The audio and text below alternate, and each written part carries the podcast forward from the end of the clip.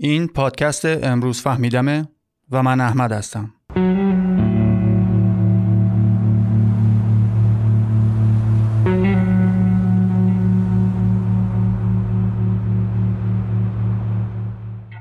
یکی از خوبی های علم اینه که می‌تونه طرز نگاه ما رو به دنیا عوض کنه.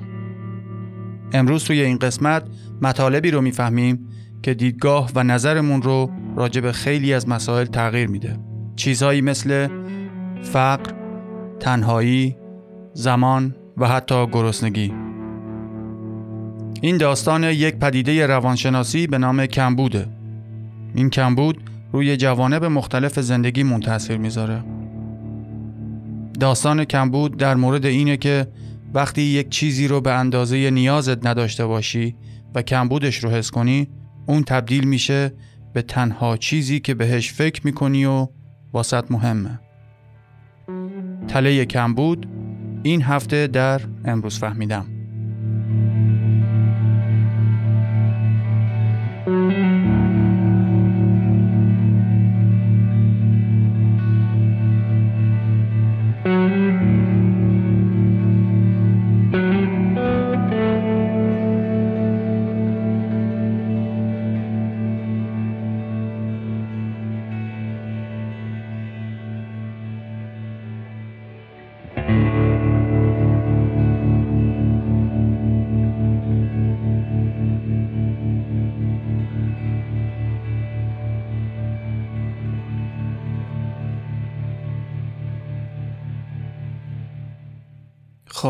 کجا بودم؟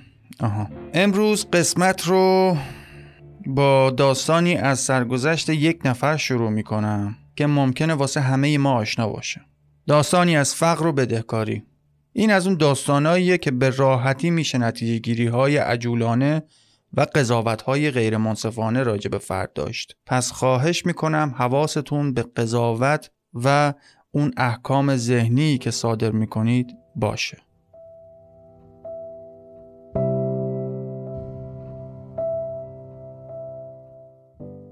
از اونجایی که این سرگذشت واقعی یه نفره ولی هویت اون فرد ربطی به نتیجه گیری ما نداره پس از اسم مستعار استفاده می‌کنیم و این عزیز رو مثلا چنگیزلی مقدونی صدا می‌کنیم. این آقا چنگیز ما سالیان سال بود که یه کار فنی داشت و استاد بود تو کار خودش. چندین کارگر زیر دستش کار می‌کردن و همیشه هم به نسبت اوضاع مالی خوبی داشت. همیشه بیشترین سعی خودش رو می‌کرد که کاری که تحویل مشتری میده بهترین کار و با کیفیت عالی باشه. اصلا این آقای مقدونی ما توی کتش نمی‌رفت که یه کاری رو بخواد ماسمالی کنه یا از جایش کم بذاره. اونایی که میشناختنش احترام زیادی واسش قائل بودن. چنگیزلی حتی با کارگرهای خودش هم مثل همکار و همسطح خودش رفتار و حساب کتاب می‌کرد. تمام دوست و فامیل هم ایشون رو به دست و دلبازی و بخشندگی میشناختن. میشه گفت همه چیز واسش خوب پیش می‌رفت و انصافا هم که این چنگیز ما همیشه در حال کمک کردن به دیگران بود. تا اینکه به مرور و طی چند سال تقاضا برای حرفه ایشون کم و کمتر شد و دیگه پیدا کردن پروژه جدید سخت شده بود و به همین خاطر درآمد ثابتی نداشت. همینطور فشار مالی و خرج و مخارج بچه ها که داشتند بزرگتر می شدن بیشتر می شد. اون اوایل تونست با فروختن خونه بزرگ و قشنگی که داشت و تبدیل اون به خونه کوچیکتر و توی یه محله ارزونتر یه سری از فشارها رو کم کنه و این تبدیل خونه به خونه ارزونتر و خرج کردن مابه تفاوت اون واسه خرجی ماهیانه خونه در کنار پروژه های گاه و بیگاه کوچیکی که گیرش می اومد تا چند وقتی جواب بود. ولی با خرابتر شدن اوضاع مملکت و تصفیه حساب نکردن خیلی از کافرماها دیگه داشت واقعا فشار زیادی رو تحمل می کرد و دیگه خونه ای که داشت به جایی رسید که نمی‌شد از اون کوچکتر و ارزونتر جایی بره. این بند خدای قصه ما دیگه رو آورده بود به قرض کردن از هر کسی که می‌شناسه تا امورات زندگی یه جورایی بگذره. ولی دیگه کار به جای رسید که حتی اون کسایی که خودش با سفارش به آدمایی که میشناخت سر کار برده بودشون و یه جورایی نون رو مدیون چنگیزلی بودن هم دیگه جواب سربالا می‌دادن و به هر بهونه ای که شده پول قرض نمی‌دادن. حالا تصورشو بکنید که چنگیزلی مقدونی که تقریبا همه شهر میشناختنش و احترام زیادی واسش قائل بودن از وکیل و دکتر و مدیر و معلم و بازاری همه به جونش قسم میخوردن و میشناختنش. دیگه اعتباری نداشت که بتونه واسه چندر غاز خرج زن بچهش به کسی رو بندازه. این مشکلات مالی تاثیر زیادی روی روابط اجتماعی و زندگی خانوادگیش داشته و اینو به راحتی می‌شد مشاهده کرد. سلامتی خودش و خانومش و بچه هاش به طرز واضحی افت شدیدی پیدا کرده بود. همسرش با افسردگی دست و پنجه نرم کرد و انواع و اقسام بیماری های عجیب و غریب یکی یکی سراغشون می اومد. آقای مقدونی خیلی مستربتر و خمودتر و عصبی تر می شد. و بچه ها هم اصلا از لحاظ روحی وضعیت خوبی نداشتن.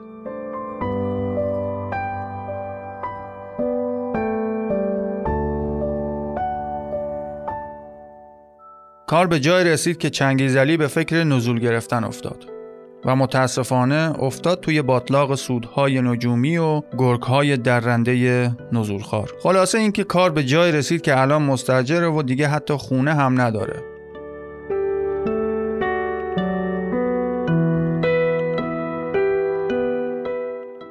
چیزی که واضحه اینه که آقای مقدونی حداقل از من یکی بهتر می‌دونه که نزول گرفتن و شرایط بازپرداختش با هیچ عقل سلیمی جور در نمیاد. پس چرا این اشتباهات فاحش رو انجام داد؟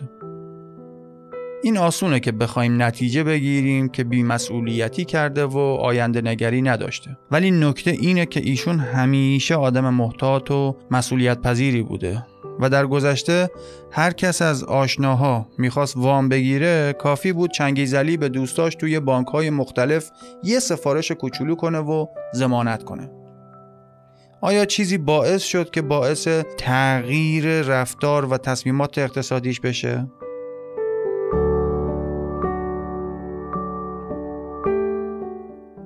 برای متوجه شدن علت تصمیمات اشتباه این فرد به خصوص و خیلی از ماها که دیگه با این اوضاع گل و بلبل مملکت عملا فقیر محسوب میشیم باید چند سوال که ممکنه قبلا از خودمون پرسیده باشیم رو دوباره مرور کنیم. سوالاتی مثل چرا من فقیر تصمیمات بدتری می‌گیرم؟ چرا ما فقیرا بیشتر قرض می‌کنیم و بدهکارتر میشیم؟ چرا پسنداز کمتر می‌کنیم یا کمتر ورزش می‌کنن آدمای فقیر؟ چرا احتمال وابستگی به الکل و مواد مخدر توی دهک های درآمدی پایینتر بیشتره و اینکه چرا بیبزاعت ها غذاهای ناسالم بیشتری مصرف می‌کنن و سوالاتی از این دست کلن؟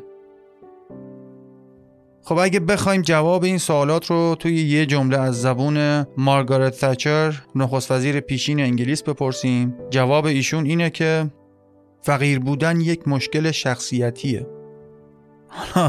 حالا گذشته از حرف مزخرف یک بانوی پر افاده انگلیسی من اعتراف می‌کنم که وقتی جوانتر بودم بر اساس مشاهدات غیر علمی خودم به این نتیجه رسیده بودم که عامل فقر هر کسی مجموعه تصمیمات اشتباهیه که فرد در طول زندگیش گرفته.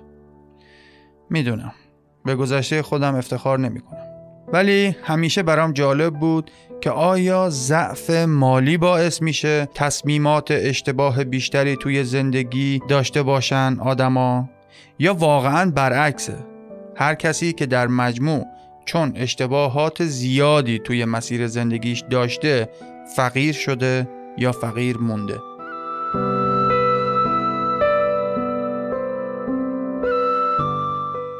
خیلی از روی نادانی و بی اطلاعی واسه خودم تئوری صادر می کردم و نظرات مختلف از خودم در می کردم تا اینکه حدود 6 7 سال پیش سخنرانی دکتر الدار شفیر استاد روانشناسی دانشگاه پرینستون رو توی یوتیوب چیز ببخشید توی آپارات دیدم. آقا آپارات بود. اصلا من اصلا نمی‌دونم این قرتی بازی های یوتیوب چه معنی میده. خلاصه. ظاهرا این قضیه برای دکتر شفیر و همکارشون از دانشگاه هاروارد جالب بوده و یه تئوری رو داشتن روش کار می‌کردن که یه چیزی شبیه این بوده. وقتی حس می‌کنی یه چیز مهمی توی زندگیت کمه مغزت شروع می‌کنه به تمرکز کردن روی اون چیزی که کمه. و وقتی خیلی برای اون چیز مستاصل و درمانده باشی تمرکز مغزت اینقدر روش زیاد میشه که دیگه تقریبا جایی واسه چیز دیگه ای نمیمونه وقتی که داشتن روی این تئوری کار می‌کردن یکی از همکاراشون به تحقیق گرسنگی مینسوتا اشاره می‌کنه که حدود 70 سال پیش و در اواخر جنگ جهانی دوم در دانشگاه مینسوتا انجام گرفت. حالا این آزمایش گرسنگی مینسوتا چی هست؟ همونطور که گفتم اواخر جنگ جهانی دوم بوده. اون دوران رو تصور کنید سیاه و سفید جنگ و نابودی و بدبختی. نشانه های پیروزی نیروهای متحدین بر آلمان نازی آشکار بود. اروپا در مرز قحطی قرار داشت و نیروهای امداد احتیاج به راهنمایی داشتند که چطور مردم گرسنگی کشیده توی اردوگاه ها رو به زندگی عادی برگردونن. حالا محققان دانشگاه مینسوتای آمریکا برای پیدا کردن راه حل یک آزمایش یک ساله راه انداختن. همونطوری که توی مستندی که دانشگاه منتشر کرد توضیح میده این آزمایش یک ساله به این شکل بود که 36 مرد جوان که با تست های پزشکی سلامت روانی و جسمیشون تایید شده بود قرار بود وارد رژیم غذایی استارویشن یا همون گرسنگی بشن. 36 young men, most of them Quakers, Mennonites, or Church of Brethren members, moved into the south tower of the Memorial Stadium, which would be their home for a year. Many took courses at the university, even as they grew thinner and thinner. قرار شد توی اون یک سال توی یه ساختمونی از دانشگاه زندگی کنن و حتی خیلی هاشون هم توی همون دانشگاه مشغول به تحصیل شدن. و تو اون یک سال هم دوره های آموزشی برای همشون برگزار شده بود که در مورد فعالیت های بشر دوستانه بعد از جنگ توی اروپا چطوری بخوان به مردم جنگ زده کمک کنن که بعد از اون آزمایش به اروپا فرستاده بشن. حتما خیلی جالبه. حتما توصیه می‌کنم این فیلم های مستندش رو ببینید.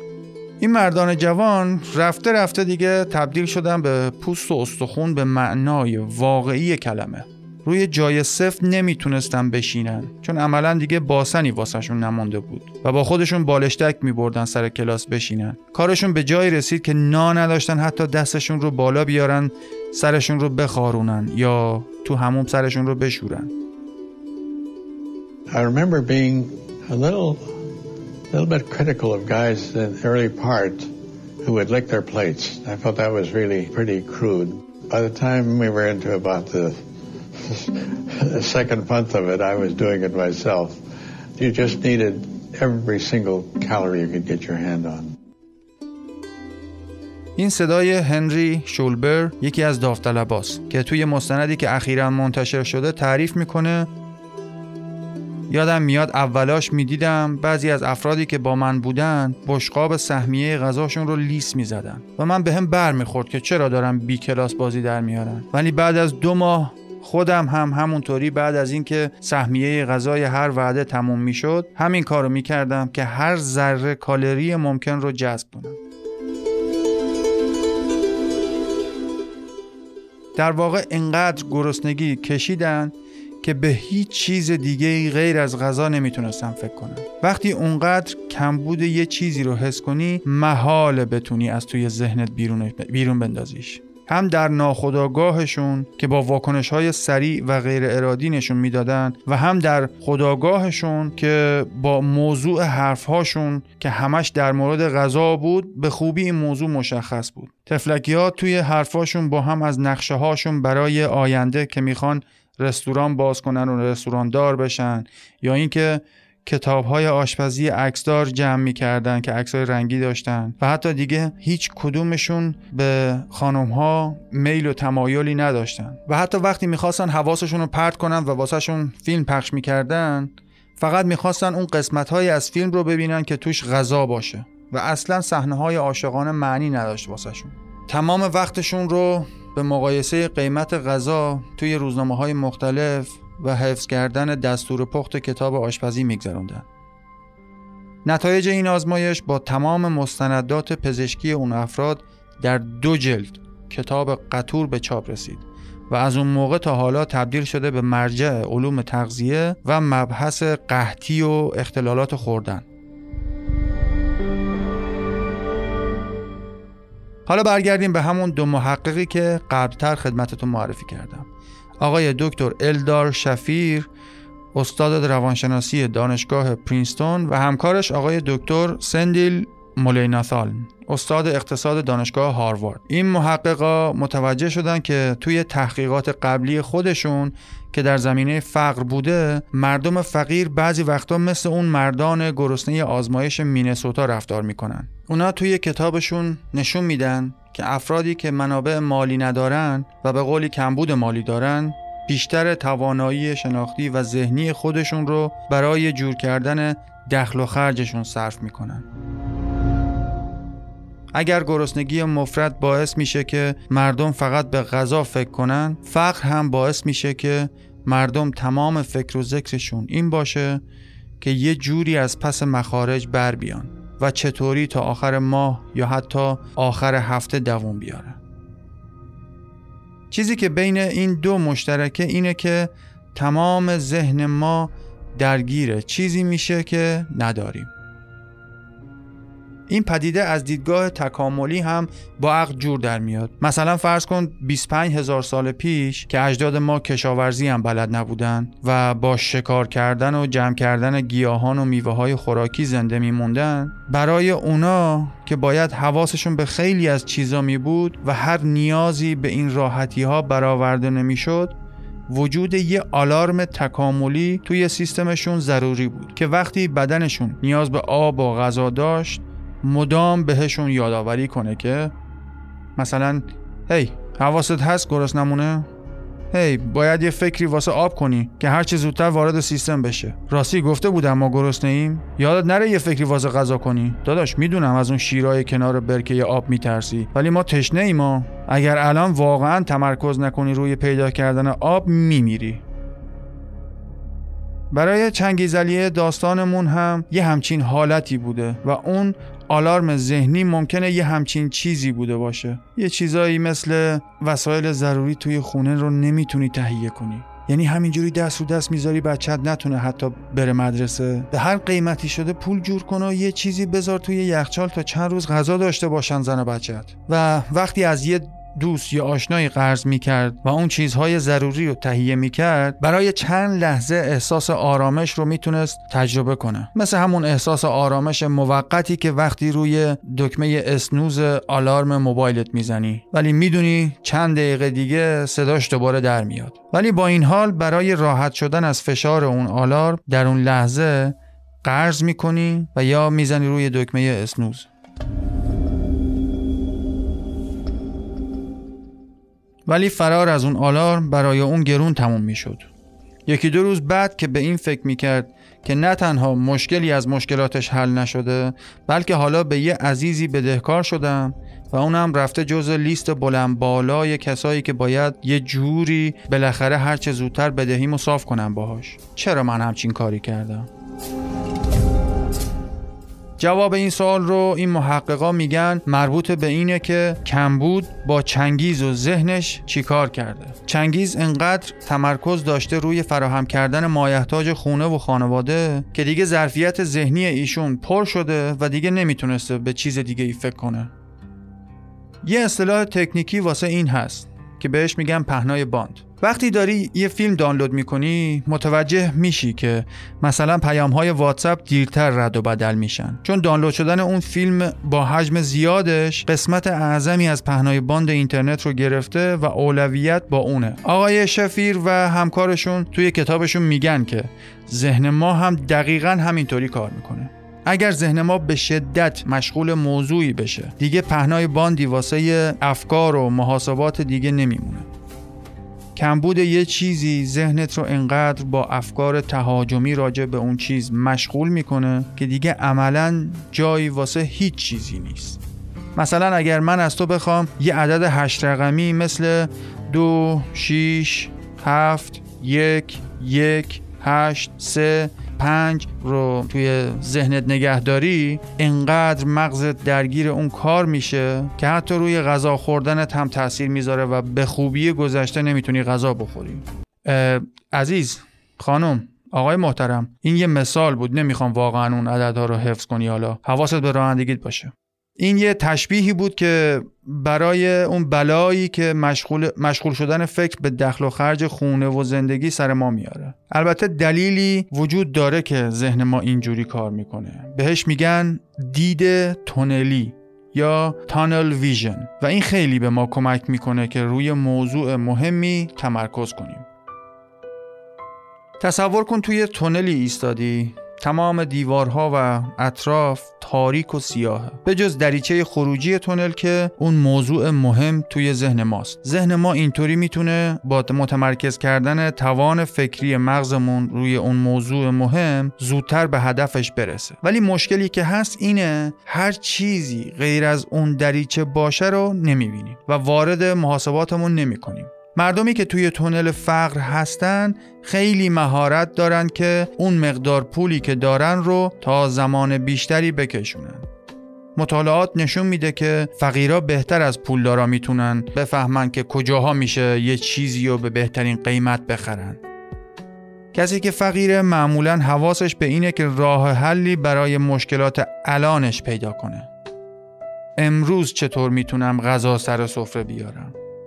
دیگه من به مشکلاتی که مربوط به چند هفته بعد هستم فکر نمی کنم. مشکلاتی مثل اجاره ماه بعد یا قسط های بعدی یا بدهی فلانی که قرار بوده دو ماه دیگه بهش برگردونم.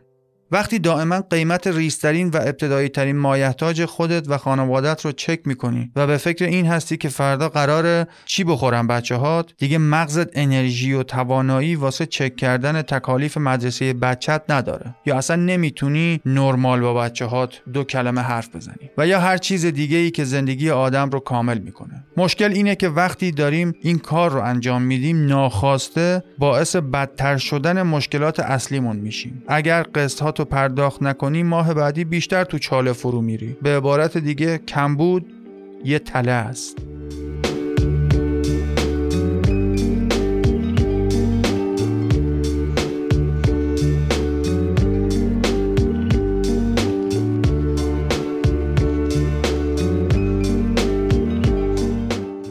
تله کمبود برای ما اینه که امروز کارایی می‌کنیم و تصمیماتی می‌گیریم که باعث میشن فردا بیشتر و بیشتر توی باطلاق اون مشکل فرو میریم و کمبود بیشتری رو تجربه می‌کنیم. حالا جالبی قضیه اینه که به گفته این دو محقق این تله کمبود شامل افراد تنها و بیکس هم میشه و باعث تنها تر شدنشون میشه. و اینکه آدمایی که توی زندگیشون سرشون خیلی شلوغه و کمبود وقت دارن هم توی تله کمبود دائما وقت کم میارن.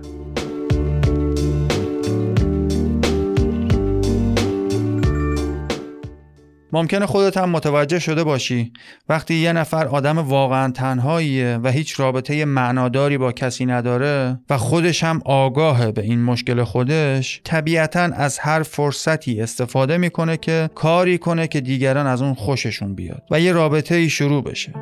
ولی اکثر اوقات اون کمبود رابطه باعث میشه که فرد یه ذره عجیب و غریب رفتار کنه و تلاشهاش برای جذب دیگران باعث میشه بیشتر تنها بشه. وقتی تمام تلاش خودمون رو می‌کنیم با مزه به نظر بیاییم اتفاقا خیلی بیمزه و بینمک میشیم. وقتی آجزانه سعی می‌کنیم خودمون رو آدم با اعتماد به نفس و باحالی جلوه بدیم که زندگی باحال و جالبی داره معمولا از خود راضی و توخالی و مستاصل به نظر میاییم و اوضاع کمبود روابط و تنهایی ما بیشتر بیخ پیدا می‌کنه. همونطور که فقرا روی پولی که ندارن تمرکز می‌کنن آدمای تنها هم روی دوستی که ندارن تمرکز می‌کنن. توی مکالمات آدم تنها اینقدر تمرکزش روی اینه که خوب و خواستنی به نظر بیاد دیگه از موضوع مکالمه سر در نمیاره و اون مکالمه راه به جایی نمی‌بره. در نتیجه مردم از کسی که عجیب و غریب حرف می‌زنه و دوری می‌کنن و آدم تنها تنها تر میشه.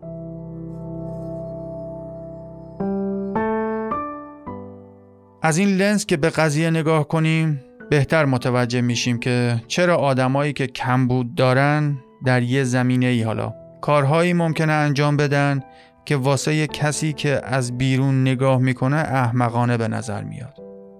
وقتی توی چاله ای باشی چرا از چاله در میایی و میپری تو چاه؟ شاید این سوال اشتباهی باشه. شاید واقعا فقط این فقیرا نیستن که تصمیمات اشتباه می‌گیرن و این خود فقره که توان فکر کردن درست رو از همه ما می‌گیره. مثلا اگه من و تو فردا فقیر بشیم تقریبا همون اشتباهات رو مرتکب میشیم و این فقره که ذهن ما رو تغییر میده. حالا چطور بفهمیم که این یه تئوری دلسوزانه برای رفع مسئولیت از آدمای بی احتیاط و بی فکر نیست؟ معلومه. تست و آزمایش.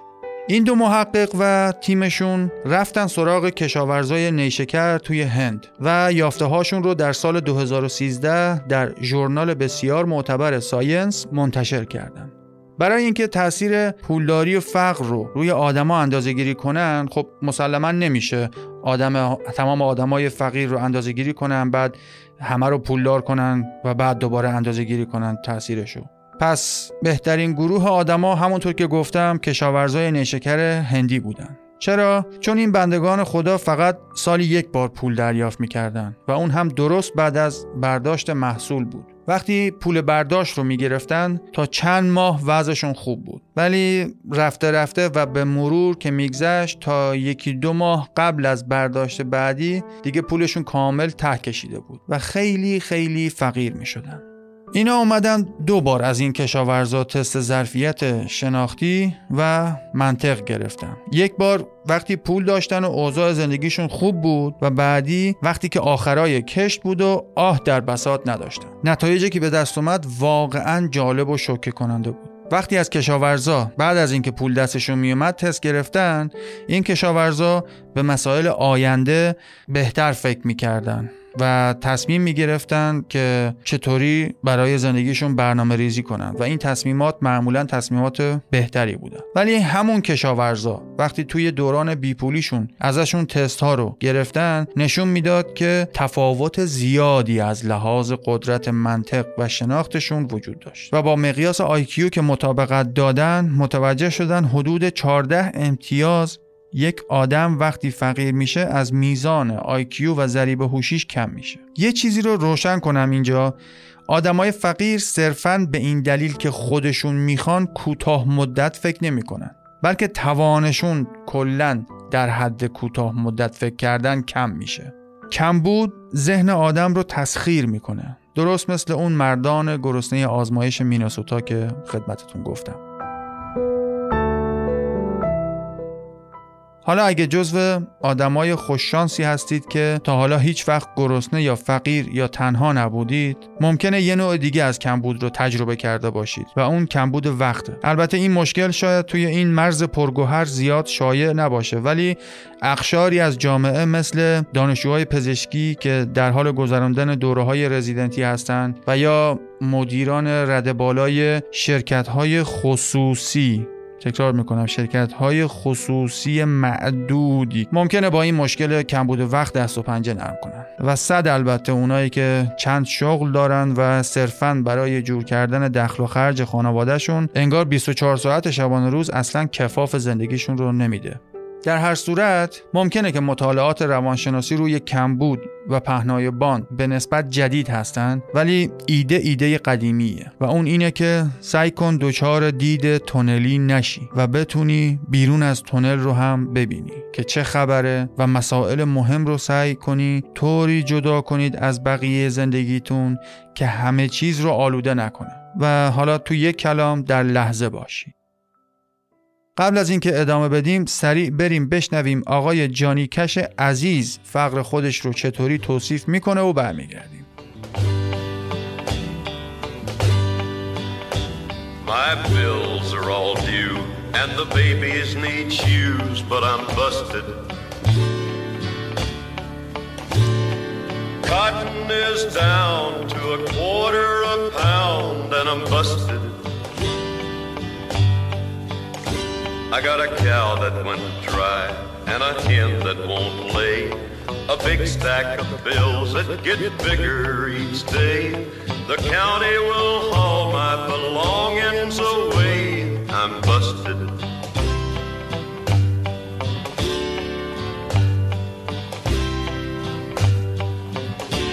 I went to my brother to ask for a loan. I was busted.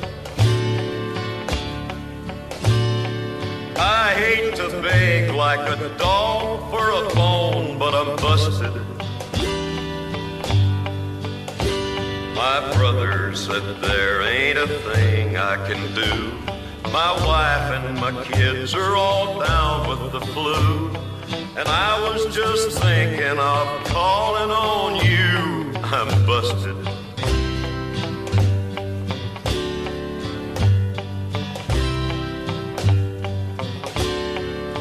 Lord, I'm no thief, but a man can go wrong when he's busted.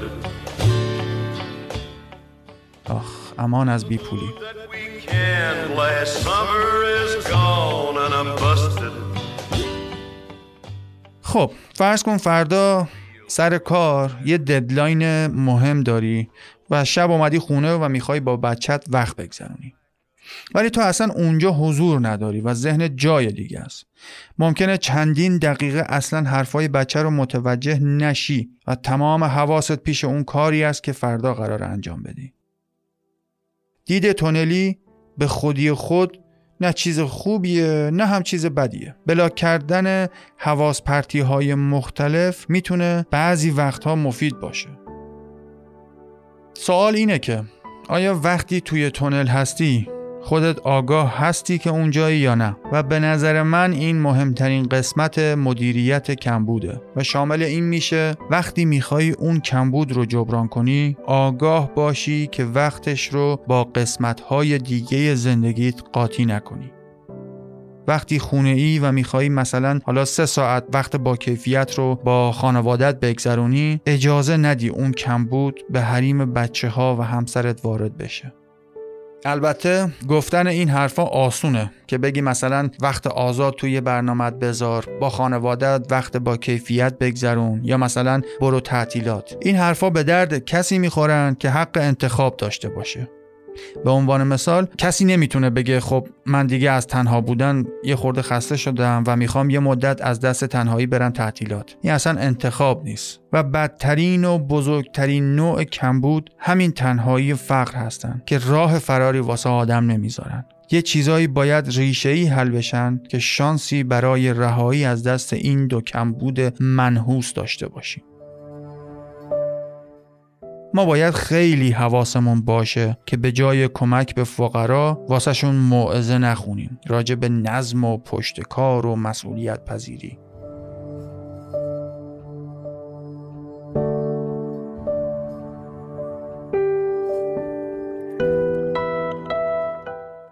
آقای چنگیزلی مقدونی هم جدیدن حرفه خودش رو به روستر کرده یه خورده. و داره سعی می‌کنه با بازاریابی و مدیریت مالی بهتر پروژه های پرسودتری رو به نتیجه برسونه و داره ظاهرا یواش یواش از زیر یوغ اون جانداران بیرحم نزولخار خودش رو رها می‌کنه و روی پسنداز و سرمایه گذاری بلند مدت تمرکز بیشتری کرده. مطمئنم اگر با همین فرمون پیش بره دوباره زندگیش هرچه زودتر روی غلطک میافته. آقای دکتر الدار شفیر هم که یک استاد پرمشغله دانشگاهه میگه همیشه یه قانون رو برای خودش رعایت می‌کنه. و اون قانون اینه که هر وقت دعوتی ازش میشه که در مراسمی سخنرانی کنه یا توی یک ایونت حضور داشته باشه مثلا حالا دو ماه بعد اون اول با خودش فکر می‌کنه اگر این مراسم فردا باشه حاضرم برم اونجا یا نه.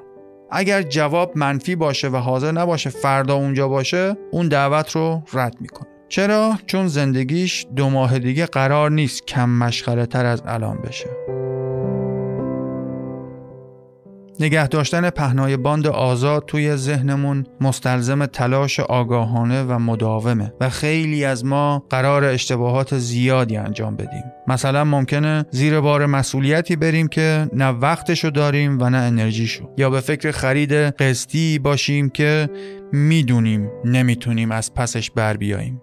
توی اون لحظاته که باید یه لحظه وایسیم و سرمون رو بلند کنیم و متوجه بشیم که توی تونل هستیم.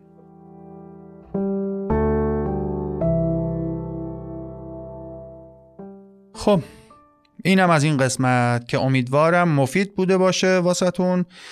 از شما پادکستی های عزیز می‌خوام که اطرافیان و عزیزان خودتون رو با این پادکست آشنا کنید و از اونا هم بخواید که زنجیره رو قطع نکنن. یه نفر این زنجیره رو قطع کرد من رفتم تو خوابش و به محض اینکه قیافه دهشتناک بنده رو دید تبدیل به سنگ شد. حالا باور نکن. ولی گالا گذشته از شوخی. اگر پیشنهادی برای موضوعات بعدی دارید حتما با من از طریق ایمیل و دایرکت توییتر لعنت الله در میون بذارید. آدرس ها رو توی شونوتس این قسمت هم گذاشتم. واسهتون دانشجو بمونید. I went to my brother to ask for a loan cause I was busted. Like a dog without his bone, but I'm busted. My brother said there ain't a thing I can do. My wife and my kids are all down with the flu. And I was just thinking about calling on you, and I'm busted.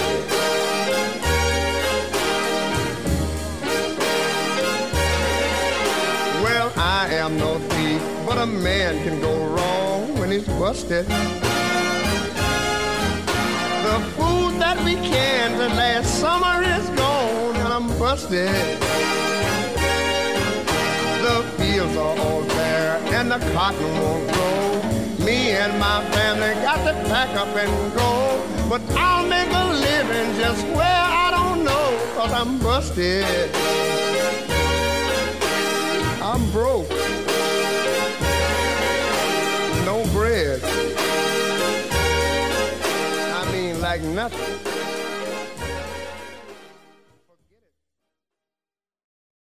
من باور دارم که تا زمانی که فراوانی وجود داره فقر خود شیطانه. رابرت کندی. ممنون که تا آخر موندید.